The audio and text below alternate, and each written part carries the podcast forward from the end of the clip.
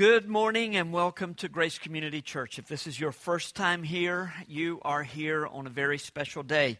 If you've been coming for a bit, you know that today we ordain Shaun Cross to the gospel ministry. Now, he's been participating in ministry for a long time, but today is an important step in his future as a minister of the gospel of Jesus Christ. As has already been acknowledged, this has nothing to do with the Masonic Lodge. Supreme Court, any other organization. This is ordination to the gospel ministry. How do you determine? How does one go about determining whether he's been called to preach, as we are going to say today, and as Paul charges Timothy to preach the gospel? How do you know if you've been called to preach? I mean, are, are you suddenly awakened in the middle of the night, or awoken, or awake Gosh, there are all kinds of options. And, and, but when you're talking about something that's serious, so the, all of a sudden there's a blinding light, and an angel says, Thus says the Lord, you are to preach.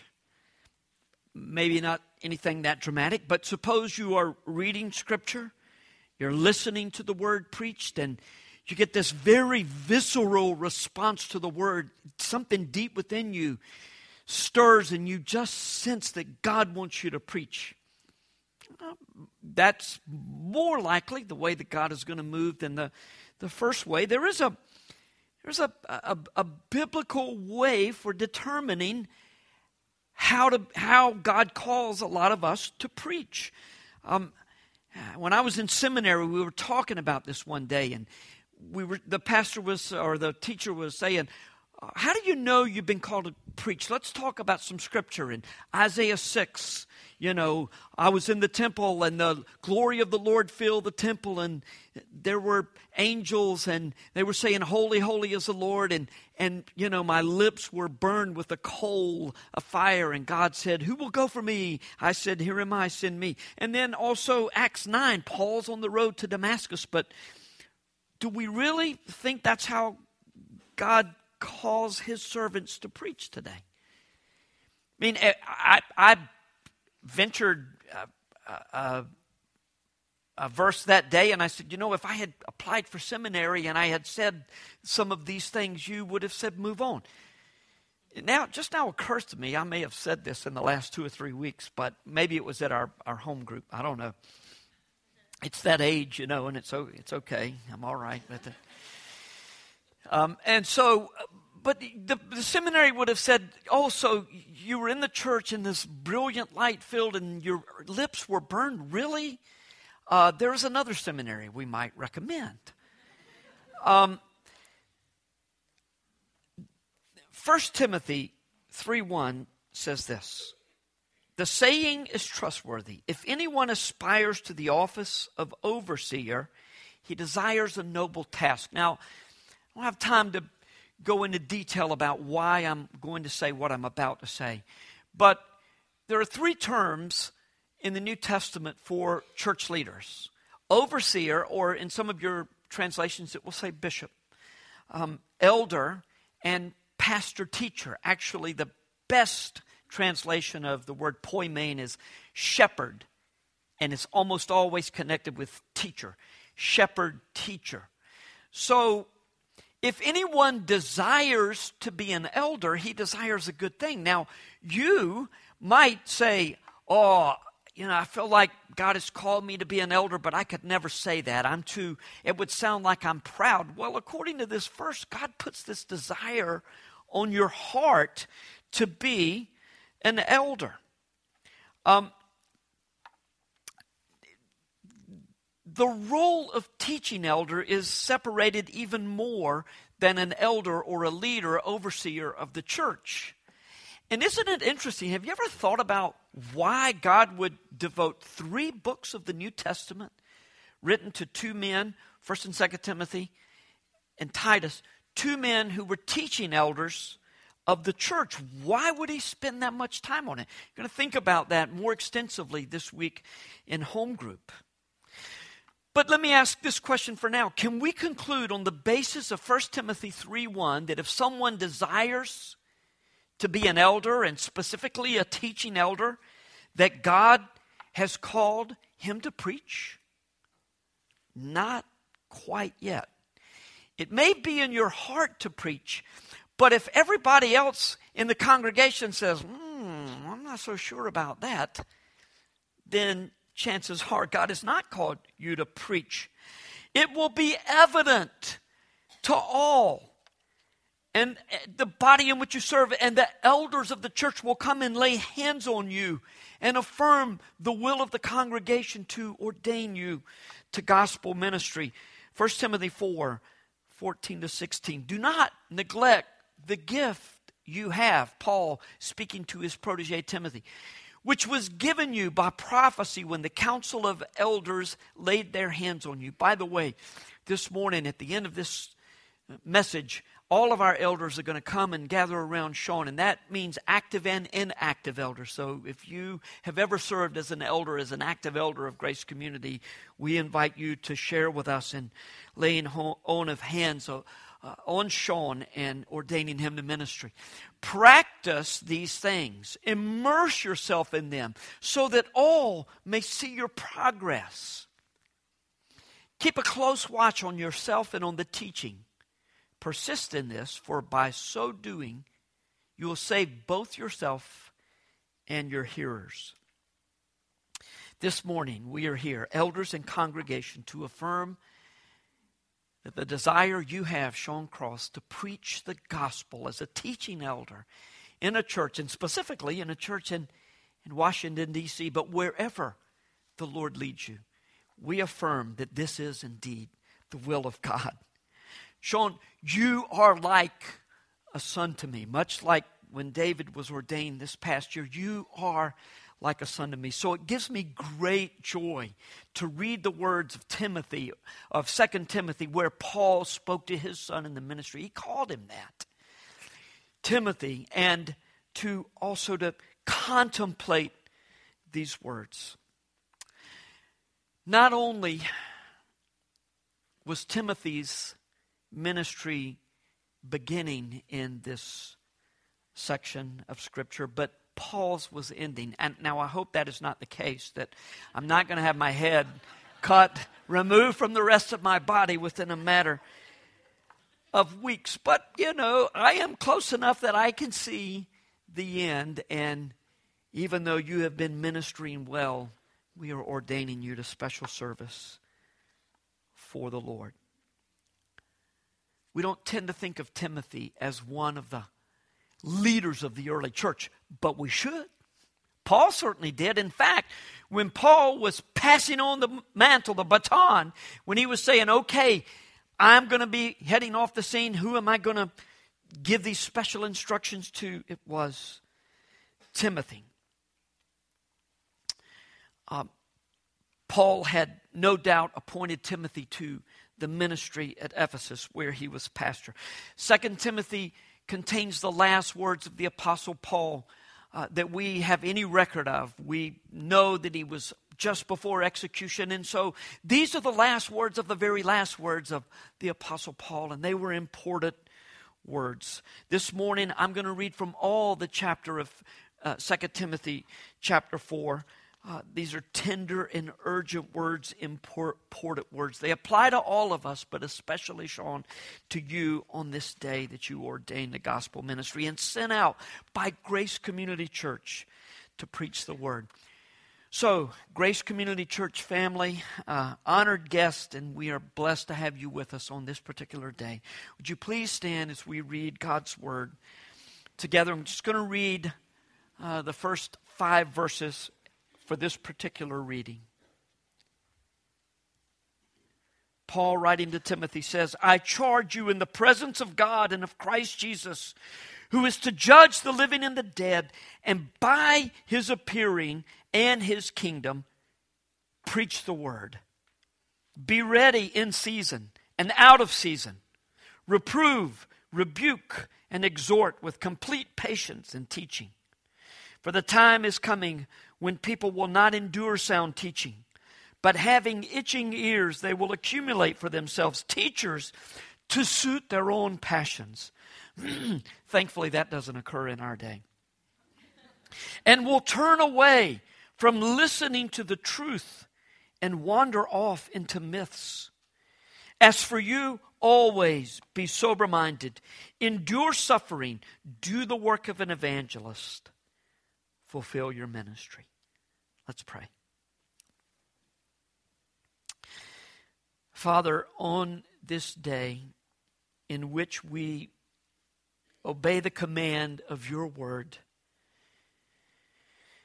to, as a body of believers, acknowledge and affirm the call that you have placed on one's life, and this one in particular being Shaun Cross.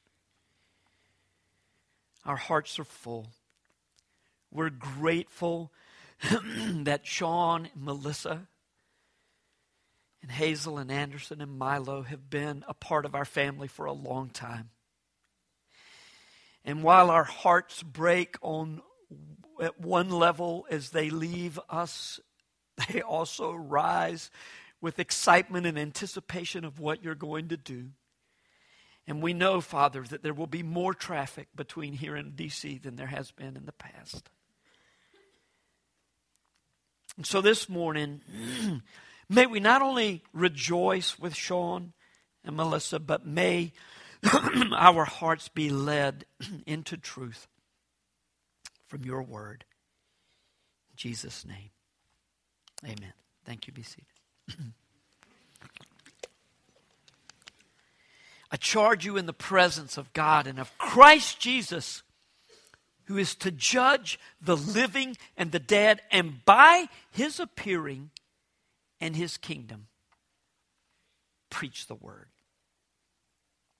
Paul begins with the most serious tone that he can muster. In addition to this being a legal oath, he is charging Timothy before the God, the creator God of the universe and the Redeemer.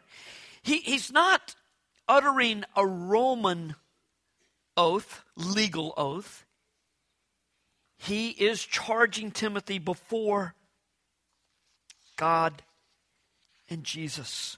And he charges him in light of the coming judgment at the end of days when Jesus returns. And this morning, we could very easily come with an attitude of, Look, we all know, Shaun, of course we're going to. No, don't come like that. I mean, if you think that charging someone before God, before Jesus, in light of his return, then yes, let's take it lightly. But if not, let's embrace the seriousness, the gravity of this moment in which Shaun is charged to preach the gospel. This is a big deal. I charge you, preach the word. What did he mean, preach the word? Timothy had no doubt about what he meant. Remember, we've got the chapter divisions, and we started in chapter 4, verse 1, but Paul had just concluded saying that all scripture is inspired by God.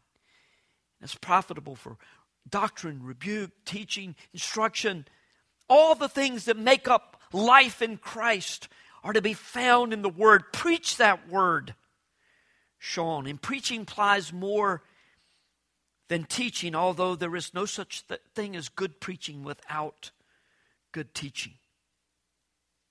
You're called, Shaun, just as Timothy was, to preach in season and out of season, when it is convenient when it is not convenient, when people are eager to hear the gospel and people don't want anything to do with hearing the gospel. Although this verse is really more about being prepared for opportunities when they come than it is about shoving the gospel down someone's throat. It's more about the preacher not being lazy than it is about just going out and telling anyone all the time about the Lord. And you know Shaun and Melissa, ministry done properly is no 40 hour a week proposition. It's just night. He could have said, Preach the gospel during the day in the middle of the night, whenever you're called to do so. Your commitment to teaching the truth of God's word is the most important aspect of the task that God has given you, Shaun. To preach the gospel well requires good study. As important as the care and the counsel of the people of God is nothing is more central to your calling as a minister of the gospel than to preach the word. Take the time you need to prepare. And as you prepare, prepare, remember that it is necessary that you preach God's word, not necessarily what people want to hear. I'm amazed when we go through books of the Bible how every topic is broached. And in fact, there are a lot of topics that I would just as soon not preach, but going through the Word forces me to do that. Verse 3 says, The time is coming when they will not endure sound teaching but having itching ears, they will accumulate for themselves teachers to suit their own passions, and will turn away from listening to the truth and wander off into myths. The hunger for the novel is not going to go away. People always are looking for something new. You cannot imagine the number of books and articles and, and CDs that you will be given. Hey, Pastor, you need to hear this. And sometimes, a lot of times, not so much here, believe me, seldom is it here. A lot of times it's the latest craze. You know, what's going on? Uh, the Bible code, Hebrew code, whatever, you know, whatever left behind. It's the latest thing. You've got to read this, Pastor. And it detracts from your charge to preach the gospel if you spend your time in those things. Now, believe me, folks, I am not saying do not give me books or articles, but I, I have to tell you, I've got three books stacked this high, I promise. And I have no choice but to put that book that you give me unless I compelled to read this thing somewhere in that stack. I'm overwhelmed with what I need to do already, and what I need to do is to stay here. That's what you need to do, Shaun. And it might not be, look, it's, it might not be something that you would consider out there. It may be simply the latest flavor of life within your particular tribe of the gospel that well meaning brothers and ministers in Christ give to you and say, You've got to. You've got to see this. You've got to understand where things, and you do need to understand the times. But you need to understand the Word and spend your time in the Word. I cannot imagine you deviating from the truth. But you must resist the temptation to spend your time on things that take you away from the preparation of the message from the Word of God to the people of God that you are called to deliver every week. And when you resist, you may be called to suffer. As for you, verse 5, always be sober minded, enduring suffering, do the work of an evangelist fulfill your ministry. Keep your head about you. And recognize that there won't there will be those who won't be as committed to sober minded preaching as you are. And you may suffer as you fulfill your ministry.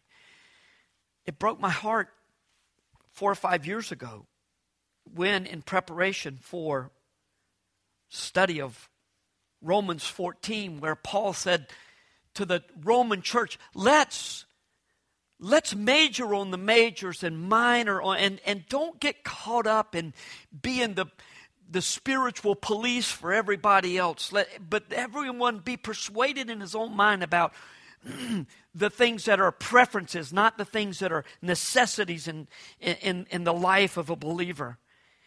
And in studying for that, I read that church historians feel that there is adequate evidence for it to be published history that it could have been some of those members of the Roman church who turned Paul in, Peter as well. both of whom were executed by the Roman government. It was an execution that was maybe weeks away, possibly even days away, when Paul wrote his letter, but he was ready. For I am already being poured out as a drink offering, and the time of my departure has come. I have fought the good fight. I have finished the race. I have kept the faith. Henceforth, there is laid up for me the crown of righteousness, which the Lord, the righteous judge, will award to me on that day. And not only to me, but also to all who have loved, who have loved his appearing. Wouldn't it be great to say such a thing? Wouldn't it be great for all of us, not just Shaun? Wouldn't it be great to come to the end of your life and say, I've fought the good fight? Once again, there's no arrogance in Paul's heart. He's just, he's essentially saying, We know Paul. He's saying, By the grace of God, he has enabled me to fulfill the calling that he's given me. Many, many people begin well, not many finish well. To finish well doesn't mean that you're perfect throughout your entire ministry. It means that you stay true to the gospel, that you preach the truth, first to yourself and then to the flock to which God calls you to lead. And it means that you served honorably in Jesus' strength. You will be rewarded for conducting your ministry in the light of Jesus' second coming. I must do this because Jesus is coming to judge. And not only, though, will just ministers be, elders be receiving rewards, all who love his appearing, all who live their lives in the light of Jesus' return will receive a reward. and it's your job to help people prepare for that day by sharing the truth. Verse 8 completes the sobering thought that was begun in verse 1. But now, instead of be terrified in light of Jesus' return, we're talking about the joy that is associated with Jesus' return and those who love, who anticipate with great joy his appearance. So, is Jesus' return a fearful thing or a joyful thing? And the answer is yes. It's, it's all of the above. In verse 9, Paul says to Timothy, Do your best to come to me soon. now, Timothy probably swallowed hard about this point. um, okay, now, Paul is asking me to visit him. He's a condemned prisoner. There is ample evidence to indicate that Timothy was a rather timid individual, a rather fearful person. Paul didn't say, Look, Timothy, I know it's hard. He said, Stir up the gift that is within you. God hasn't given us a spirit of fear, but of love and of power and of a sound mind. Good judgment. He calls us to good judgment. so when Paul says, Come to me, Timothy, you know that Paul desperately wants to see Timothy. So, Not only here, but later, Paul is going to make a request for Timothy to come to him just before the close of the letter. You get the sense that Timothy was lonely. Verse 10 For Demas, in love with this present world, has deserted me and gone to Thessalonica. You, Thessalonica. Shaun, if you serve long enough, you will serve with Demas, you will serve with Judas. It's inevitable. Crescens has gone to Galatia, Titus to Dalmatia. Luke alone is with me. Get Mark. Mark, that Paul said earlier, he's not worthy to go on this mission trip with us. He's changed his mind. He grew. Take Mark, get Mark and bring him with you, for he is very useful to me for ministry. Tychicus I have sent to Ephesus. When you come, bring the cloak. It was winter and he was cold in that cell. been to Rome, seen it all, seen the Colosseum, you know, the fountain, and seen the catacombs. The most inspirational, overwhelming thing to me was the Mamertine prison, where Paul, they've got steps down to it, but they used to lower prisoners awaiting execution down to this little cell, dark, damp, cold, miserable cell. And Paul said, Bring the coat and bring also the books and above all the parchments, perhaps the, perhaps the scriptures, maybe even scholars speculate these were sayings of Jesus that people had collected. No doubt by this point, Peter had, or, or, Paul had likely heard about Mark's gospel that was just now in circulation. And he was saying, look, we need to compare notes. Who was with, who was with Paul? He's getting ready to say, um, Luke is, or he has just said, Luke alone is with me. And he was no doubt aware that Luke was writing the gospel, and Paul probably just wanted to collaborate on that. I want to be a part of this. This is exciting to me. Even facing execution, Paul was thinking about teaching. then he says, Alexander the coppersmith did me great harm. The Lord will repay him according to his deeds. That's really a comment of mercy as well as judgment. Beware of him yourself, for he strongly opposed our message. A call to preach is, in many respects, a call to loneliness. Paul seems to have taken Demas' defection from the gospel personally pretty clear that he did. Should he have taken this personally? No. But he did. And you will too. Paul missed his other companions sorely, even the ones that he had sent on mission.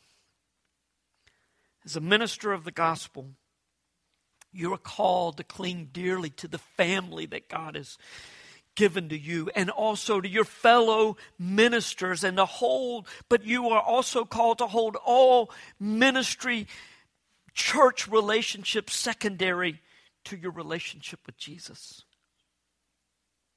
Some, either within or without, will oppose your message, which means they will oppose you. And it will get very personal and very ugly.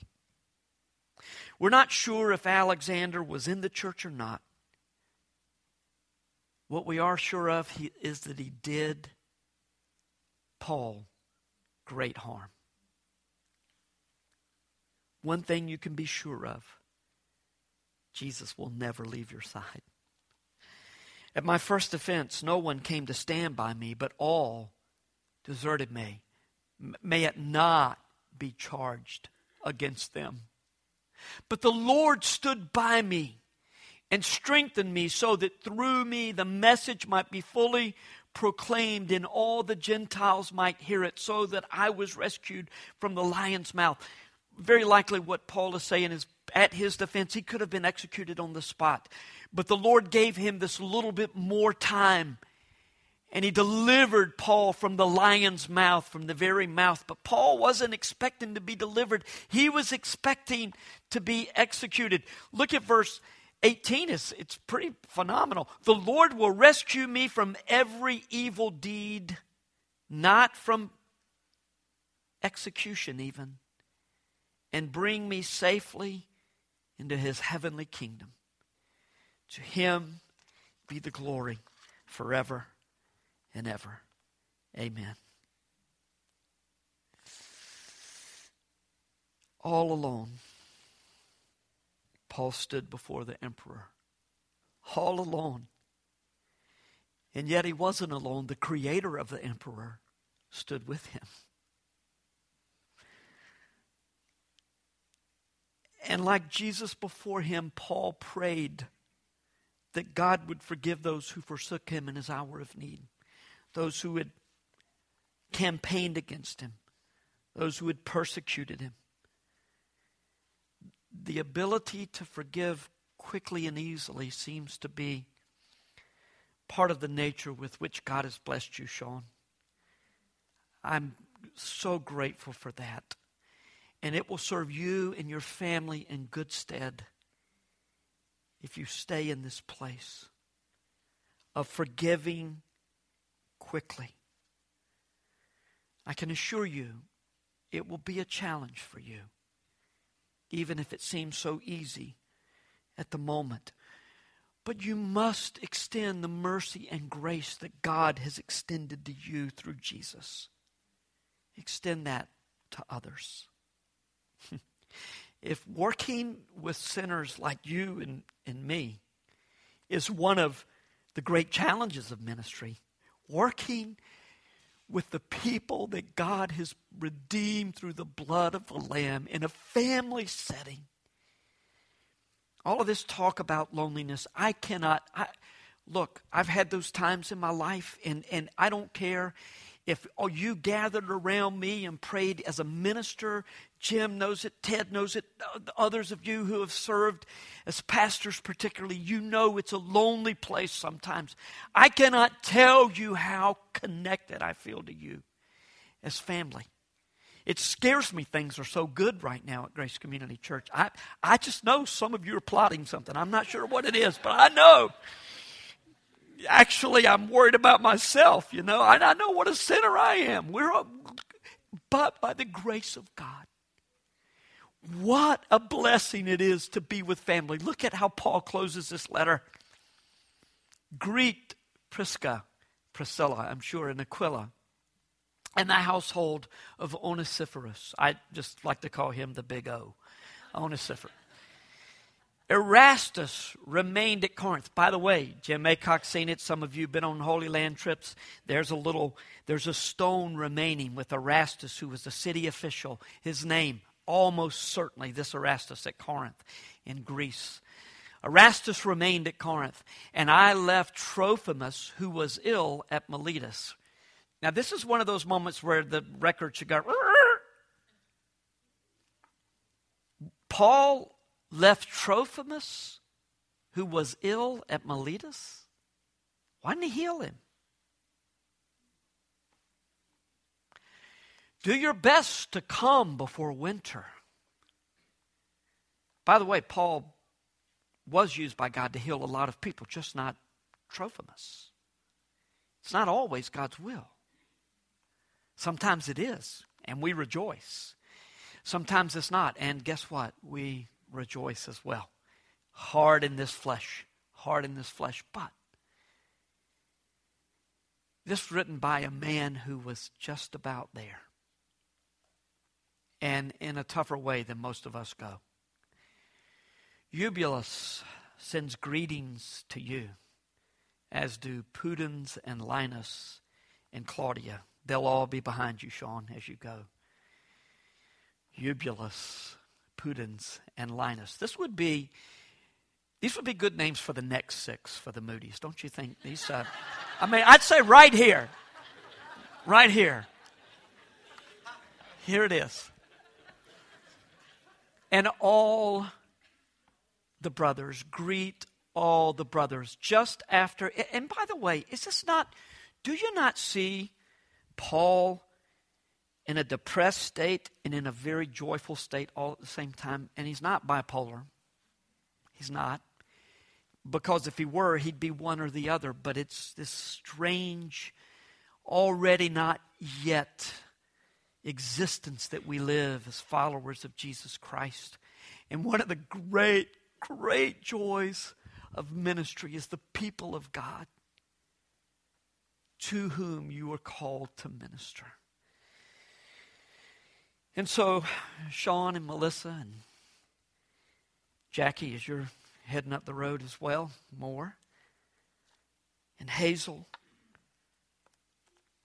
and Anderson and Milo, we say to you, as Paul said to Timothy, May the Lord be with your spirit. Grace be with you. Grace City Church. Grace be with you. So I'm going to ask Shaun if you would come forward, and all the elders, active and inactive, if you would please come. And we are going to lay hands on Shaun, if you would kneel here. We are going to lay hands, and three of these men are going to pray, and then we have a few presentations.